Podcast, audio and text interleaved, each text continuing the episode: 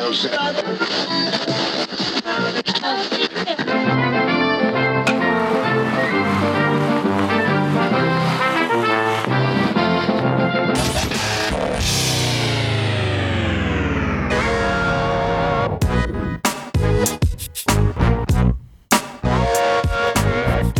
episode of Sean and Ed's Do Baseball. I'm Sean. And I'm Ed's. And uh, we're doing some baseball.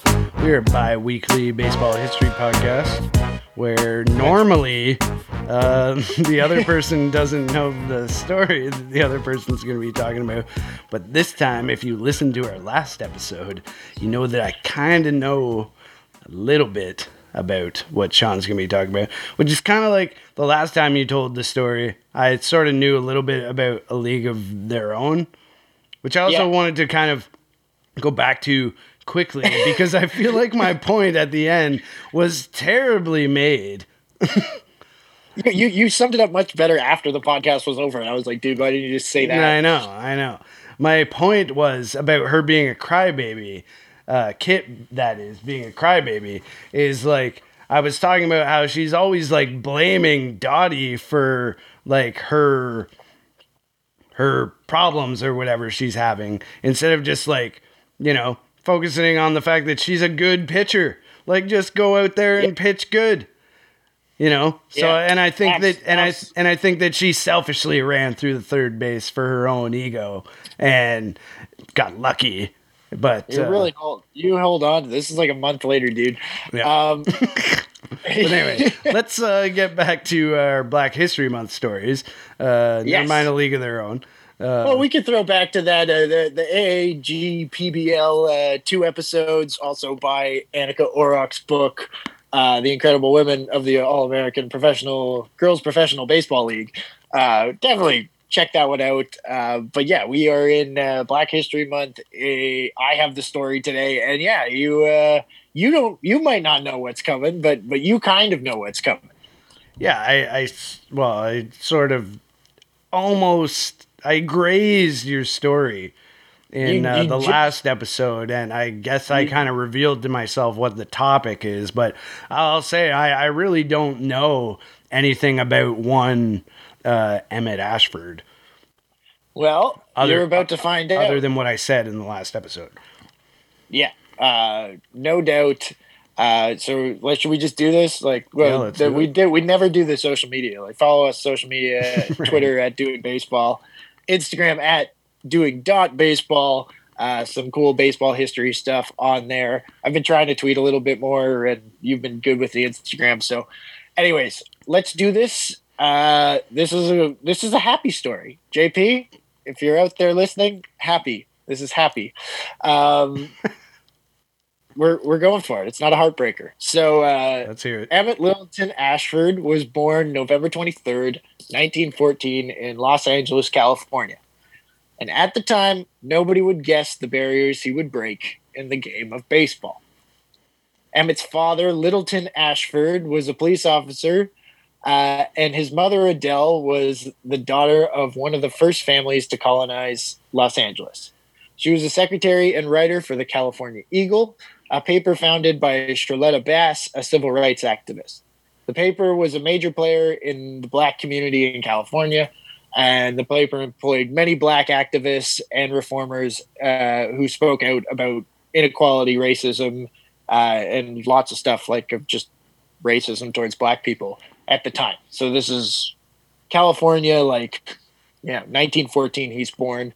Um, Littleton and Uh, Dale ended up divorcing, so Emmett is raised by just his mother as well. Uh, he's got a younger brother, Wilbur. Uh, Emmett was mm-hmm. sent to San Francisco then to live with his aunt, Etty, and his uncle, Willie Fowler. So okay. his parents split up. I don't understand why, but he's like sent to live with his yeah, aunt and uncle. So he's sent up north, and I guess his mom's still working at the paper? Yeah. Okay. So Emmett had to work from a young age to support his family. Uh, he took a job at a local supermarket, uh, shoe shiner, and a, uh, yeah, also a magazine salesman too. And he was pretty good at all this stuff. Like you talked about, uh, like being the first cashier at the supermarket, which was like not allowed normally back in those days. Like mm-hmm. black people handling money. Like, it was pretty fucked up. Um, He's so, probably a, a polite guy. Yes. She was bright as well. But... Yeah. So he was a bright young man. He was co-editor uh, of the school newspaper and senior class president at Jefferson High School. At sixteen, he would even yeah. write a regular column in the California Eagle, the same paper that his mom wrote for. Uh, he mm-hmm. was the first ever black senior class president. Yeah, he said that. And he went on to attend uh, L A Junior College as well as Chapman University. Nice. Mm-hmm. So he's making waves. Uh, he's smart. Uh, throughout all of this, Ashford played baseball as well. And he was a great athlete, also doing track and field in high school. Uh, he wasn't fast enough for the track team at Chapman, so he decided just to focus on baseball. Probably uh, it was not in the cards uh, for ba- – yeah, it was probably not in the cards for him, uh, but he finished college and he took the civil servants exam, scoring very high, and earned a coveted job as a clerk at the post office. So he's just like, oh, well, whatever. But he keeps playing. Uh, even though he's got this job that's like really stable with like benefits and all that, like it's a really good job at the time to work at the post office. Yeah. Uh, so even with the the day job, Ashford kept playing baseball on the weekends. He played on a semi-pro team uh, at first in center field uh, before moving to second base because apparently he didn't have the arm for the outfield. Uh, and the team was called the Mystery Nine. They had a question mark as like their logo. That's awesome. Like, yeah. It was kind of uh, it was he was the only black player on this team. So okay, and, and this is like in his twenties, I'm guessing. Yeah, yeah, this is in the nineteen thirties, but it's out in like L A, so things are a little bit more integrated. Though, even though it's like, okay. So he finds his way managing to play on this white semi-pro team. Okay, um, the mystery. So Ash, yeah. So, but he wasn't really that good still. Like he was just never. It didn't sound like he was ever like great at baseball. He was just like, average, he was, but he liked playing. Yeah. Yeah, exactly. So Ashford wasn't regularly in the starting lineup. So when the umpire didn't show up to a game one Sunday in so nineteen forty-one. The, so this Mystery Nine had more than nine, obviously. They did. Okay. Yes. Yeah. um, so Sunday, nineteen forty-one, uh, ump doesn't show. So they're like, yo, play. So, or ump. And he's just like, he resisted. Because he knew he wouldn't have a chance to play at all. Mm-hmm. Obviously, if you're umpiring the game, you don't get to play. You could throw a bunch of guys out. Yeah, but still. uh, so he eventually caves, though, and they're just like, come on, like you're not going to play anyways. Yeah, yeah. And, you suck. Yeah, yeah. So you better umpire. So he, um- he umped the game in green slacks, two-tone shoes, and a green sports coat. Uh, green slacks, this was a huge two-tone moment. Shoes, and a green sports coat. Amazing. Yeah, exactly. He's dressed up. Uh, this is he was going to play in that? No, like, well, I guess they couldn't have him, like, umpire the game in the Mystery I know. Nine uniform. I know. um, this was a huge moment in Ashford's life, for soon enough, he realized he was a better umpire than player and played the part for the audience. I gave them a little showmanship. And the crowd loved it, he later recalled. Uh, he was very energetic, umpiring, sprinting everywhere to get to position, and calling balls and strike with a passionate, high-spirited manner. One sports writer later compared to a French prosecutor shouting, "J'accuse!" So, yeah, in, he was just in, going for in, it. Intensely. Yeah, yeah. So soon enough, uh, Ashford was busy umpiring, recreational, and softball Uh, outside of his job at the post office, but not without resistance, though. So basically, he's he, resistant. He, exactly. So he he's umpiring, and after like a few games of umpiring, they're like, "You really need to like go to the city recreational department and like get accredited for this because it's like a real thing." Um, so he's like, "Okay." So when he told the city secretary that he wanted an application to be an umpire, she was confused. Um, so she got the director of recreation to talk with Ashford. Why was she confused? So Seems she pretty had, straightforward.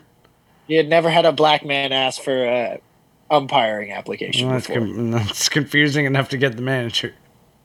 Yeah. Okay. So she gets the like of the whole department.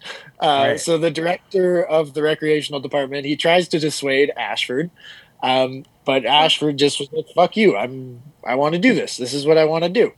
Uh, so he filled out the application and became Brutal. an umpire. Yeah. Okay. Well, good. He got it. All right. Yeah, he did. He did. So this is in nineteen forty-one. Uh, he was just like, you know what? I want to do this. Like, why can't I do this? I have money. So he, Here's money. Yeah. He even he he bought a cap as well. That was that was what he like. Look, this guy I bought a wore. cap. The cap is yeah, here. Like it was an umpire yeah, cap. I am, like, an, I am an umpire. Let's see this yeah. cap. You see it. um, when World War Two broke out, though, Ashford joined the Navy and spent three years in the service. Uh, he ran a black baseball team on the base uh, that he was stationed at. Also has some story about like almost dying in a hurricane. It's pretty cool. But he was in the Caribbean. It looked, it sounded like for for you just like breeze over that. Yeah. Well, I'm I sorry. Almost, I, I, he almost died in the Caribbean, but uh, I'm not going to no, mention but, that right now. He almost died in a hurricane. That that's that's all you need to know. You could look more into he it. Didn't, an he didn't. By the way. So. No, he didn't. He didn't. The story continues. It's not just about the first man to go to the recreational department in L A, although that... Uh, anyway, so uh, it was upping the... Okay, no, so I'm breaking ahead. Uh, he returned to c- civilian life, uh, and his umpiring career took a big step. Uh, he got jobs umping high school games as well as high, uh, eventually college ba- baseball games as well. So... All right. It was at some of those games that he met Bill Stewart. Bill Stewart was a respected umpire in the National League who uh, was also uh, the head coach of the Chicago Blackhawks. What? Why are the, yeah. why are the Blackhawks? The Blackhawks yeah, are all baseball was, guys for some yeah. reason. That's why they didn't win any Stanley Cups for like They did. He was the one no. that led them to their only Stanley oh, Cup in nineteen thirty-eight. Oh my God. Era. um, so he was head you, did def- you my logic has been debunked. He was the, there was their one Stanley Cup, and I think like the whole thirties and forties. I was about uh, to tell all my friends that this is why the Blackhawks sucked for that whole yeah. like fifty years in the beginning. It's because they were all baseball players. No, it was because their head coach, the only good head coach, was actually an umpire. In Major League Baseball. Anyways, carry on. This isn't so, about the Blackhawks. Uh, yeah. Anyways, doesn't matter. Uh, so he was also known uh, later in his umpiring career. He missed a call in Game One of the nineteen forty-eight World Series. Uh, Bob Feller was pitching. Another throwback to that episode. Uh, but yeah, Bob Feller was pitching, uh, and I think it was like a pickoff at second Bob base. Feller. Yeah, exactly. uh, so it was like a pickoff at second base. Uh, Bill Stewart missed the call. Uh, I forget who got thrown out, but apparently on his deathbed, he was like, oh, fuck, yeah, man, I was out.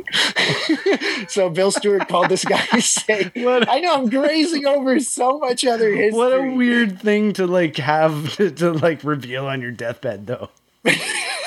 Well, hey, Bill. One nothing. What was his name, Bill? No, Bill didn't. I don't know if it was Bill. I think it was the player that was called safe. So this game one of nineteen forty-eight World Series, it was one nothing, and this guy got picked off, but Bill Stewart called him safe. He eventually scored, and the Cleveland lost the game one nothing.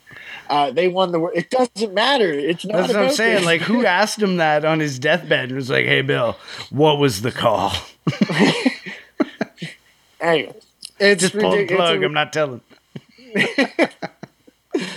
So this guy, Bill Stewart, uh, he helped Ashford grow as an umpire and taught him the M L B strike zone. So he's like, yeah, he, he basically takes this guy under his wing. Okay, uh, that's good. Yeah, because uh, clearly Bill Stewart's like just like umpiring in like the off season in California or whatever, like right. where he probably like lived. So it's uh, nineteen fifty-one now. Uh, Ashford takes a leave of absence from the post office to pursue umpiring. He's fucking going for it. It's no longer just like the local shit. Yeah. Uh, but at the time, black players uh, were breaking into the major leagues, but like there was no black umpires in pro baseball in mm-hmm. anything. Mm-hmm. So it's nineteen fifty-one. It's four years after uh, Jackie Robinson has broken the color barrier. And it's still like, it's probably at this point, like just as impossible as it would have seemed like ten years earlier for right. Jackie Robinson right. as it does for any black umpire to even like get to be a minor league umpire. Mm-hmm. Uh, so in nineteen fifty-one, he takes a leave of absence. His first stop, he gets a real job, kind of. It's like a residency. They're like, we'll give you a tryout in the Southwestern International League, uh, okay. becoming the first black umpire in organized baseball. So this is like a C league. Uh, it's in Texas, Arizona, Mexico, and Southern California. So okay. there's Mexican teams in this league. It was actually kind of two leagues that kind of amalgamated for a season. I'm not getting into that whole history behind this league. We're just going to call it that. Right. Um, so that's fine. They schedule a trial for him, but it has to be in Mexico because he can't. We can't have a black man umpire in, in the United States of like pro baseball. But we'll do it in Mexico. Um, that's uh, what they've decided. Okay. nineteen fifty-one. So he impressed during his trial and uh, was offered a job for the full season. So just like that, Ashford basically left the post office. He asked the post office if he could take an extended leave, uh, but they were some was happening. They were just like, "Nah, bro," and he was just like, "All right, I'm just doing it. I'm becoming an umpire." All right. So so he quits the post office. He quits the post office uh, and goes to work in this like C League. To just like, I want to be an umpire. His life as the first black professional umpire was not easy. Even in the beginning, as you can guess, he was met with racism everywhere he went. In his first game, the fellow umpires refused to ump with him. So he just shows up and like they knew he was Fuck coming me. And they just like walk off. Uh, they had to get another ump to like come from like a few hundred miles away. And it was like the dad of a major league ump at the time. That's the whole thing. There's so many history behind this. A few hundred miles? Yeah, no. What time was the game at? I, oh, it was probably an afternoon game. Um, Everyone go home, siesta. We're fucking playing at seven. Yeah, yeah, exactly. So fans in, uh, yeah. So that was his first game. So fans in El Paso berated him uh, for doing a white man's job. Um, uh, but yeah, like he won the fans over though. Like his, okay. his, like, yeah, like he eventually, like he got stationed in El Paso and he was just like, fuck, this is bad. Um, and he was able to just like use his charisma. And I was his, going to like, say, he's a showman. He gave, he gave the crowd what they wanted. Yeah, exactly. So, uh, they're super racist to him and he still does it. Uh, Uh, there was another incident like a little bit later where like one of his fellow umpires kept calling him boy and he had to just be like, you know what, dude, I'm going to fucking hurt you if you call me boy one more time. Um, oh, and eventually the guy. Yeah, exactly. It was like, he's like, I don't believe in violence, but like, just like it was. I like, will I had kick to travel your ass. With, yeah. Like it was like, you're working together as like an umpiring group. And it's just like, all right, I got to do so. Um, that was a couple years later, though, but some places in Texas and Arizona were segregated, and he had a tough time finding accommodations and places to eat. But he also, like, once again, he used his charm and stuff. He one time he was able to just, like, talk his way into, like, a nicer, like, all-whites hotel than, like, the rest of the umpires had. Because they were like, well, you can't stay at our hotel. It's whites only. So, like, go find your own hotel. And he's just like, I don't, like... okay, and managed to talk his way into like a nicer hotel somehow, but it was still pretty fucked, right? Yeah, so yeah. he he's going through all of this. Well, the fact um, that he had to like talk his way into a nicer hotel is just fucked in itself. Yeah, and like places to eat as well, right? Yeah. Like he couldn't yeah. eat at the same places as the rest of the umpire crew and stuff.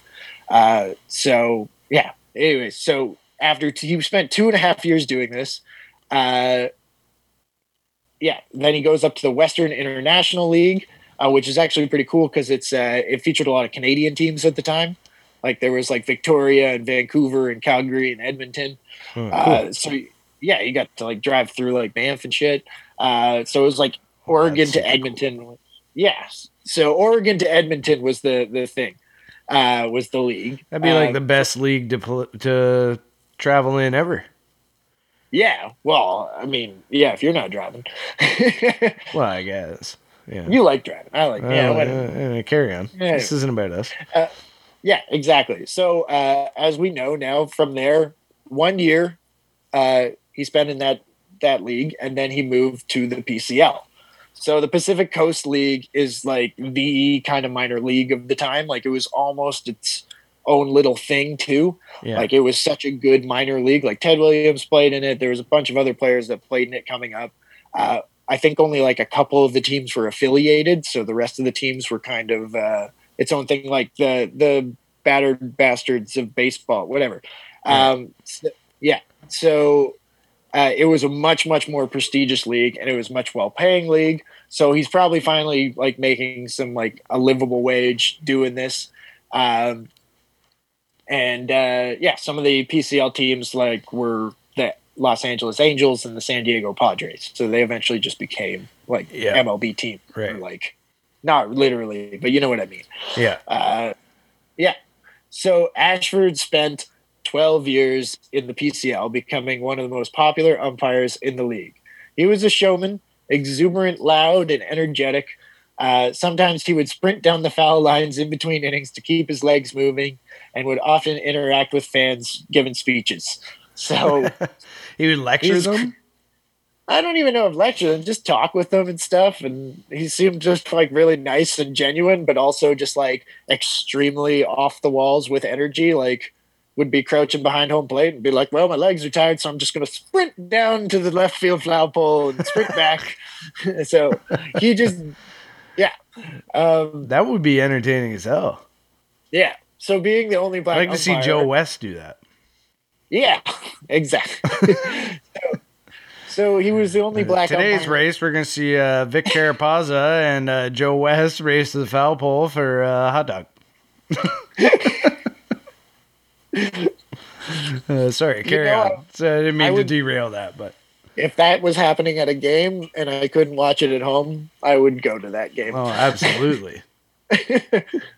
Oh, uh, so yeah, he didn't spend a lot of time with his fellow umps. Uh, obviously, it was just like not, but he was able to take in lots of culture and stuff. He he loved opera and theater, and he would even like give speeches and clinics on umpiring as well.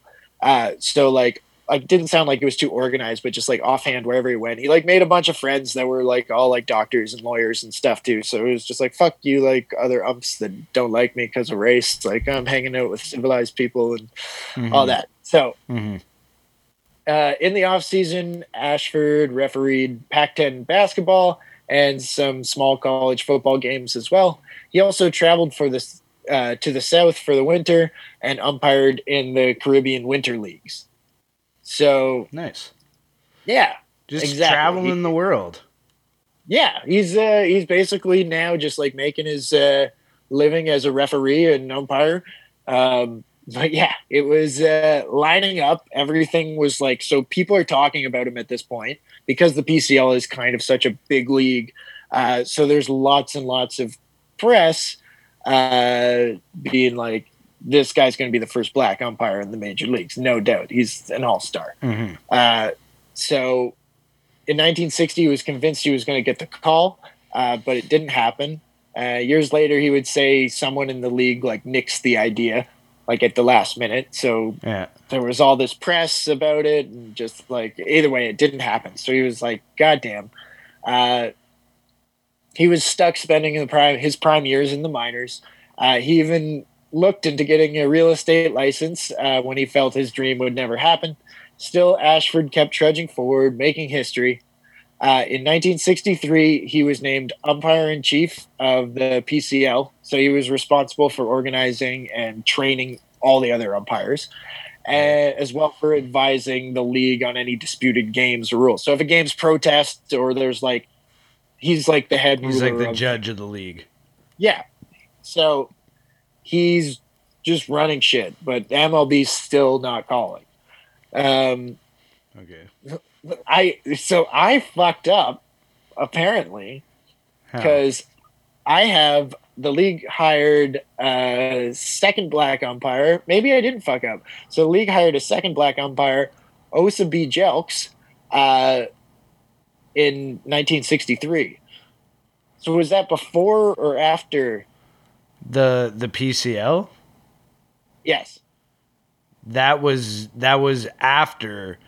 But, yeah, that was but, nineteen fifty-eight or something like that for uh, for our previous episode. Right, but yeah. that was that was only after his mentor from the school, who was umpiring there, broke his arm, and they were like, hire this guy for the rest of the season. And he ah. also didn't see that uh, you know integration was coming anytime soon, and he just stopped after nineteen fifty-nine, went back to Kansas City. Okay, so so well, I assume Austin what you're J- talking about. This person got hired full time as like a full time yes. umpire. Okay, yeah, that makes sense. I'm that assuming. Makes sense. Yeah, so Osa B. Jelks uh, was hired uh, in sixty-three, and the two made history on July fourth, nineteen sixty-three. Uh, third crew member, they were in like groups of three at the time. Uh, he was ill, and Ashford and Jelks became the first all-black umpiring crew in minor league baseball history. Mm, nice. Yeah. So a famous on-field incident took place in the Dominican Winter League in nineteen sixty-four. Ashford called a strike on local hero and Saint Louis Cardinals all-star second baseman Julian Javier. Javier uh, immediately argued the strike. I don't know if it's Javier or Javier. Uh, so Ashford was having done Ashford was having none of it and motioned to the pitcher to throw the next pitch and promptly called strike three. So it seems like the um, batter is just arguing, and he was just like, fuck, like, just get back in the box and like yeah. throw the pitch. And just, strike three, no matter what. Yeah, get out no of here. matter what. Get out of here. So Ashford, Javier punched Ashford in the mouth. Oh. And Ashford responded by taking a page out of Tim Hurst's playbook and walloped Javier over the head. Uh, with the mask? With, with his face mask, yeah. Oh. Yeah. Like over the top of the head? Yeah, like like it sounds like the uh, with the padded part, I with the hard part. Ooh, just yeah. So Javier, it's better than the face, uh, I guess. Yeah, I think it's Javier. I'm I'm sorry. It's Javier. It's just, I'm yeah. gonna say it's Javier. It's Javier. Uh, so yeah, and he was like a local guy too, so the crowd was pissed. Oh, um, yeah, but he went to high school with that guy. Yeah, so he put some ice on it. He put some ice on it, and uh, and uh, just just kept on humping though. So he gets slugged in the face, beats the guy with his mask, and then just keeps humping, finishes the game. Um, I think Javier got three game suspension for that, and and, and a nasty uh, bump on the head. Yeah, but Ashford was pissed that he only got three games for it. Like, he punched the umpire. Like, you can't do that. Oh yeah, yeah. Finally, in September nineteen sixty-five, nearly twenty-five years after the fateful Sunday with the Mysteries, Ashford got the call he had been dreaming about. Uh, Dewey Soriano, the president of the P C L, who had supported him and promoted him, and told Ashford, uh, told Ashford, he called him and he told Ashford that he just sold his contract to the American League. News spread throughout the land, and the press were very supportive, but like chastised baseball for the amount of time it took to make the move. So it sounded like the press had been calling for this for yeah. nearly a decade at this point. Well, um, according to him, if what he says is true, you know, the plan was five years ago or more, and somebody, yeah, exactly. somebody nixed it. Yeah, so it's long overdue. Uh, at this point, he's in his fifties too, right? So like, oh, really? Oh, yeah, yeah I guess so, yeah. I'm born nineteen fourteen, yeah. Yeah. yeah. It's, it's twenty-five years later, uh, or nearly twenty-five years later. So um, Soriano claimed, uh, the le- league president, the only reason Emmett was not brought up to the majors sooner was because he was colored. Soriano uh, elaborated, Emmett was very popular wherever he went and the, with the players and fans. Uh, I've known him since nineteen fifty-three, and it's and it is an all-out total effort, not showboating at all. Uh, with more Emmett Ashford's, baseball games would be better run and a lot more fun for fans. I didn't make him umpire-in-chief his last three years out here for comedy. So he's just basically being like, yeah, he's a showman. Going to bat just, for him and yeah, saying this should have been this has been a long time coming. Yeah. Ashford worked spring training Uh, heading back to Arizona, where he had umped at the early part of his career, his exuberance and boisterousness behind the plate made him a favorite of the fans, uh, with his loud strike uh, I love it. heard in every corner it. of the stadium. Yeah, so I wonder, I wonder what my uh, the people that live downstairs are thinking right now. Uh, Sean's upset so, about something labor-related.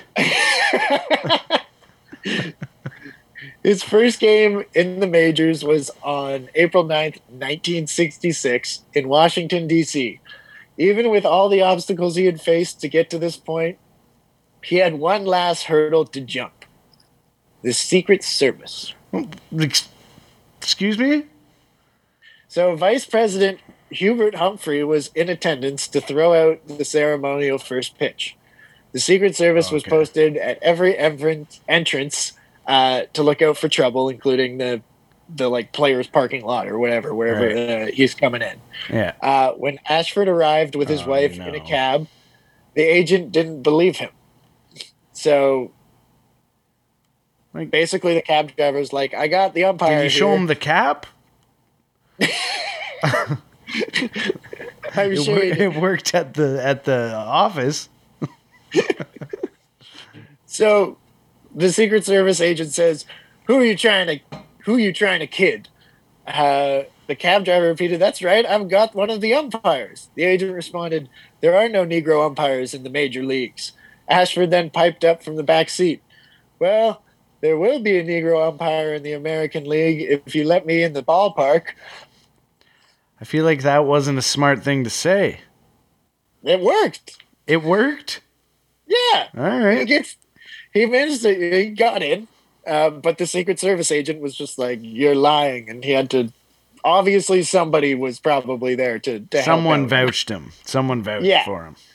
But yeah, the Secret Service would not believe that there was a black umpire. yeah. Uh, Ashford then, uh, yeah. So Ashford was stationed at third base. Uh, he didn't have to make many calls that, calls that day, uh, but remembered it was the greatest day of his life. Nearly two decades nice. after Jackie Robinson had broken the color barrier for players, Emmett Ashford had done the same for umpires. Ashford's energetic style of umping took the American League by storm. Nobody had ever seen such a lively and loud umpire, racing after foul balls, sprinting into his position at the start of the inning. Like they talked about him like jumping the mound, like you know. Yeah, I yeah, I feel so. like I might have seen uh, footage of this guy, but I'm definitely going to try and look some up because it sounds awesome. Yeah. So the Sporting News wrote, for the first time in history of the grand old American game, baseball fans may buy a ticket to watch an umpire perform. Ashford was loud and had a jerky motion calling strikes behind the plate, reaching out with his right arm like a karate chop, up and down, up and down, before finishing by closing his fists and pumping like he was like doing the train horn. Yeah. So he was like karate chop, like up, down, uh, really getting into it. Um, so like he'd, he'd, he'd like do a bunch of chops before he'd like actually do the fists for like the out. Yeah. Yeah. He's like the so Nomar like Garcia chop. Parra of umpires. Like, yeah. So chop, chop, down, down. I think that's I think that's how it went. I'm not one hundred percent sure, but that's how I was. I'm reading it. That's what I wrote. Um, I've had different variations based on the situation. Yeah, yeah, like it's like a truck horn. That's yeah. what I. You know.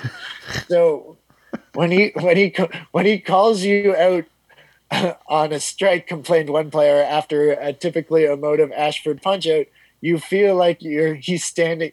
You feel like he's sending you to the electric chair. So when he calls you out on third strike, it feels like you're going to the electric chair. That like, seems like an extreme analogy, but yeah. okay. Uh, I never went to umpiring school because they didn't accept blacks in those days, so I developed my own style of officiating. He said, "So okay, good for him." He was quick. He was quick to f- follow foul balls, and Frank Robinson once quipped that Ashford got a better jump uh, on the ball than the Orioles center fielder. Well, apparently so, uh, that's not true. He tried to play, and it it didn't work out. So, uh, Orioles catcher Andy, oh man, Etchebarren. so, I can't uh, help you on that one, buddy. Yeah, it's E T C H E B A R R E N. I really gotta read this before work out the names next time. Etchebarren. Um, Etchebarren. Let's call him Etch. Yeah, Andy Etch uh, told the Boston Globe, "In the seventh, I saw a foul ball dropping in the first row of seats. I knew I couldn't reach the ball, but I drove. I dove into the seats thinking maybe a fan would put the ball into my glove, or I could grab it off the floor. But as I reached for it, I looked around, and who was in the seats with me but Emmett? I couldn't believe it." The umpire was up there with him? Yeah, so... Leapt yeah, over the, the tarp and up in. into the seats. Yeah. Ashford, uh, he was like, so he's a, becoming a and celebrity. He's like in his fifties. Uh, like, he's athletic, man. Yeah. No, exactly. Exactly. That's the crazy part. Like, he didn't get to the league until he was fifty-one. Uh, Ashford was a hero, and uh, one night after a game at Yankee Stadium, he walked out with fellow umpire Bill Kinnaman. Uh, a boy recognized Ashford and asked for his autograph. Soon after, he was being mobbed by like a couple dozen kids. Mm-hmm. Um, so he apparently signed everybody's autograph. Like didn't didn't let one person of go course. home without an autograph. Of course. Uh, Bill Kinnaman, who's another umpire, is just like, uh, just well, like uh, I'll sign your stuff, kids. He's like, get out of here, Bill. Go back home, Bill. You missed that call at third base. So not everybody not everybody loved his style though, uh, or the fact that a black man was arbitrating a game of white people baseball, like basically still. Yeah. Uh, so he was uh, not really, but essentially.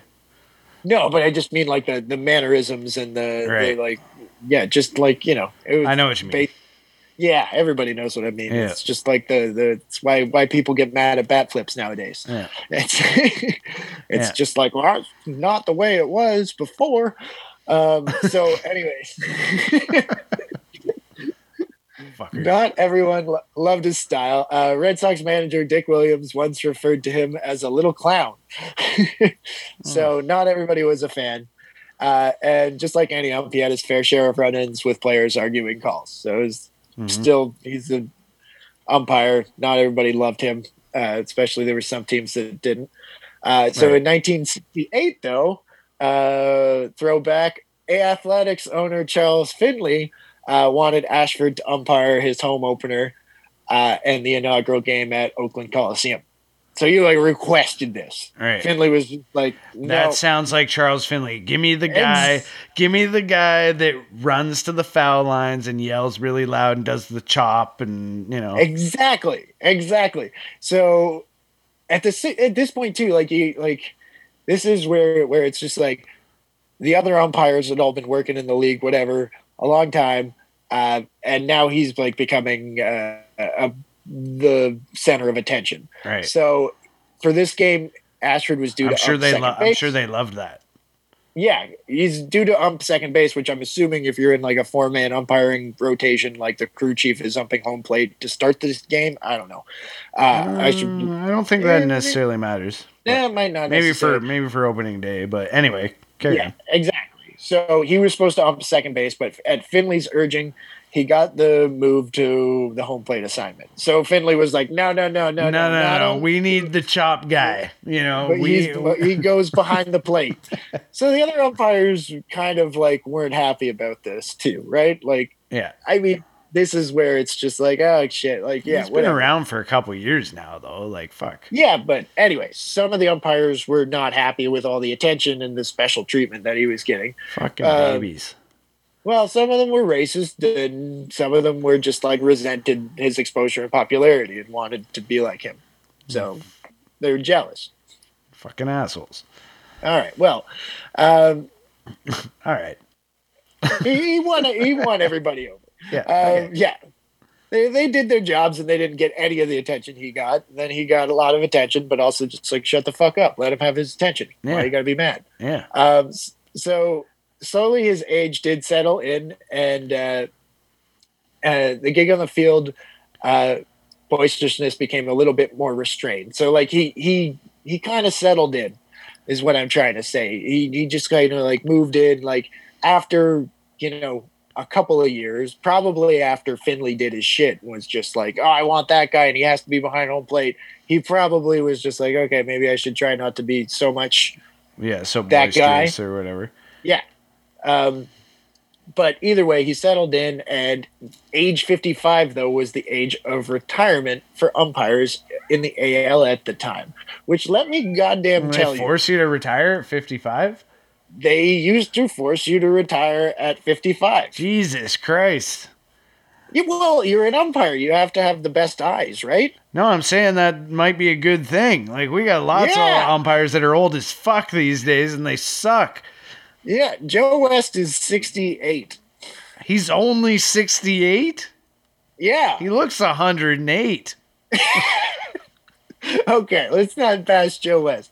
Yeah. I mean, like, we'll bash him when he actually does terrible things. Like, just like, let's not just bash him for bashing him. Uh, he doesn't um, look but, one hundred eight. I just thought he's way older than sixty-eight, man. Yeah, yeah. But either way, at the time, they were just like, no, if you're fifty-five, you got to retire. Okay. Uh, but apparently, they did play a little fast and loose with the rules. Right. Um, so they they bent the rules, and Ashford uh, went into his final year of umping at the age of fifty-six in nineteen seventy. So you got a victory lap year. Yeah, exactly. So uh, let's see. Lost my spot. fifty-five was the age of the umpires. So uh, unfortunately, his turn behind the plate uh, was in game six, or his final game behind the plate was supposed to be in game six of the World Series, but the Orioles beat the Reds in just five games. So in his final oh, year, he no. finally made it. He finally made it to the World Series. He was on the umpiring crew for the World Series, but never got to do home plate. Oh, uh, but he got he got in some games though. Oh yeah, he was okay. he was umps like in the other five games though. Right, right. So, uh, so this was his final year. That he got doesn't seem. Oh, I guess in the world there'd be six umpires, right? Yeah, there's baseline umpires right, as well. Right. So, yeah. Do those so, dudes get home home plate? Like, yeah, even it's these days. It's a rotation. Okay, okay. It's a rotation. I thought um, those dudes maybe were like the dudes that were like, okay, well, you guys get the baselines for a couple years, and then you can move on to the infield, you know? You know what? I don't know how it works. I don't know. But carry on. I'm a, we're, not yeah. talk, we're not talking about the, the, um, no, the, graduate, the graduated system of umpires in Major yeah, League Baseball. Yeah, exactly. So nineteen seventy is his last year. He makes it to the World Series, uh, but he doesn't get to do behind home plate. Maybe it was just as well it didn't happen. The World Series would have never been the same, he quipped. So he's just like, well, whatever. Makes light of it. Um, I, I hate the Ashford, Orioles, so I would have I would have cost them the game. So he umped five years in the big leagues, uh, blazing a trail for black officials everywhere. It was unfortunate it took so long. Uh, by the time he got there, his eyes were way past their prime. Fellow ump Bill Kinnaman, the guy that had waited patiently as he was like signing autographs in right, New York, right. said that he was just as good an, as any other ump on the field. But if he had gotten a chance ten or fifteen years earlier, he would have been one hell of an umpire. Ashford reflected on his career, saying, "It wasn't easy being an umpire, let alone being a Negro umpire. But since the game is the ball player's bread and butter, all he wants is for you to make the right calls. He doesn't care if you're white or black, Eskimo or Indian. In turn, I worked li- like hell. I was an umpire, not a black umpire." So, nice. Right there. Yeah. yeah. Like, don't put um, any distinction on me or whatever. I just went out and did my thing. I was an umpire. Yeah. But, I mean, it is pretty amazing what he did. Oh, no doubt. No doubt. Absolutely. But, like, and as Kinnaman said, like, imagine if he had, like, gotten the chance even, like, ten years earlier. And like mm-hmm. fifty-five or something, like, you mm-hmm. know, just throwing a random year that he could have been. You know. I was going to say, he probably, you know, would, I mean, not that he's like not that well known. Like, I don't think that's like that unknown of a, of a story per se, but like, you know, he had a rel because of its like significance historically, obviously, but, uh, you know, that wasn't a long career because, you know, they didn't let him join the league until he was fifty-two. So, yeah, you know, fifty-one, but then he had to retire. Right. And then their le- age of retirement was fifty-five. So right, right. It didn't give him long. And obviously he got that season at, at the age of fifty-six. Um, he did, uh, his celebrity did allow him to appear in a few things. Like he was in uh, the Bingo Long, mm, Traveling All-Stars, right, and Motor Kings. He's nice. The umpire in that. I got to see that. Uh, that movie looks freaking amazing. I know. We got to, yeah, James we got to find Jones. That movie. Yeah. We got a Richard Pryor, yeah, like amazing. Um, so he also got some roles in uh, commercials and like T V appearances. I think he was on like the Jackson Five or something like that. He um, was in the Jackson Five? No, he was on the T V show or whatever, the Jackson Family, whatever the T V show was. Um, so he, he died at uh, Marina Mercy Hospital Hospital Hospital uh, in uh, Marina Del Rey, California, on March first, nineteen eighty, of a heart attack. Uh, he was si- just sixty-five years old. So, oh, so ten like, years after. Yeah, not that long after. Yeah, so he's cremated. Uh, uh, he's interned in Cooperstown, New York. So his ashes mm. are in Cooperstown, which is kind of nice. Kind of nice, cool. Yeah, that's very nice. Yeah. Uh, So he said uh, another another quote by him uh, to finish it up. I feel proud having been an umpire in the big leagues, not because I was the first black man, but because major league umpires are a very select group of men. But the greatest satisfaction I've gotten is the feeling of accomplishment in doing what I set out to do in the first place when they said it couldn't be done. Nice. That's Emmett Ashford. Yeah, no, that's... Uh, that's uh...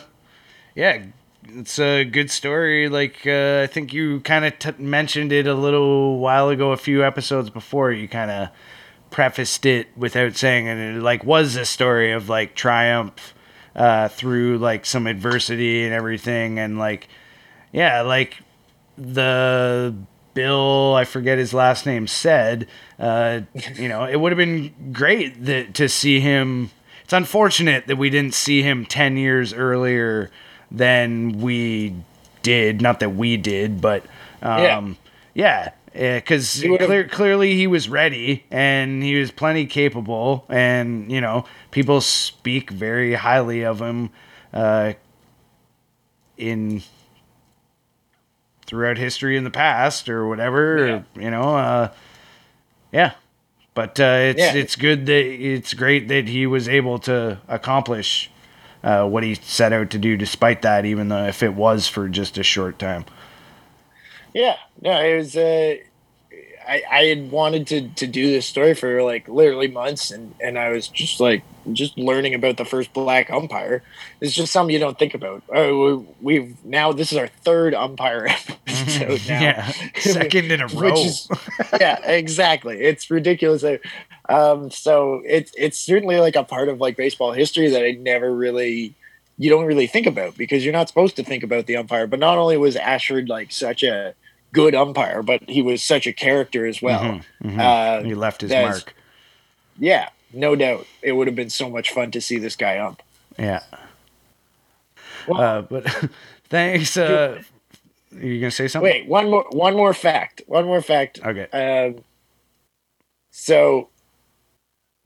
Guess when, what year, the first uh, black crew chief was. What was the first year there was a black crew chief in the M L B? nineteen eighty-nine. No. Okay. Are One you more tell guess. Me? Oh, nine, yeah, I'll tell you. L- later, before that or after that? You're way off after. I'm way off after. Yeah. two thousand three. Uh, the first black crew chief was Kerwin Danley. Uh, he was promoted to that position in February of twenty twenty. Excuse me? Yeah. So That's February- way too late. That's yeah. way too late. Yep. So that's the first. Really? Yep. And the the The I'm... first Latino one as well. Same year. Fuck. Yeah. Uh, yeah. So, yeah, you can look. February twenty-seventh, twenty twenty. M L B appoints Kerwin Danley and Alfonso Marquez as first uh, African-American and Latino crew chiefs. So, well, a long time coming, but good for them. sixty, sixty-five years, sixty-five years, no, fifty-five years. Yeah. Uh, fifty-five years for the M L B to go uh, from uh, Emmett Ashford to actually having crew chiefs. Yeah. Uh, wow. Yeah. That's surprising. Yeah. But uh, anyway, uh, follow us on Twitter at Doing Baseball and on Instagram at doing dot baseball. And uh, yeah, until next time. Uh, yeah, I'm Sean. And I'm Eds. We were doing the baseball. Uh, talk to you in two weeks. Okay, bye.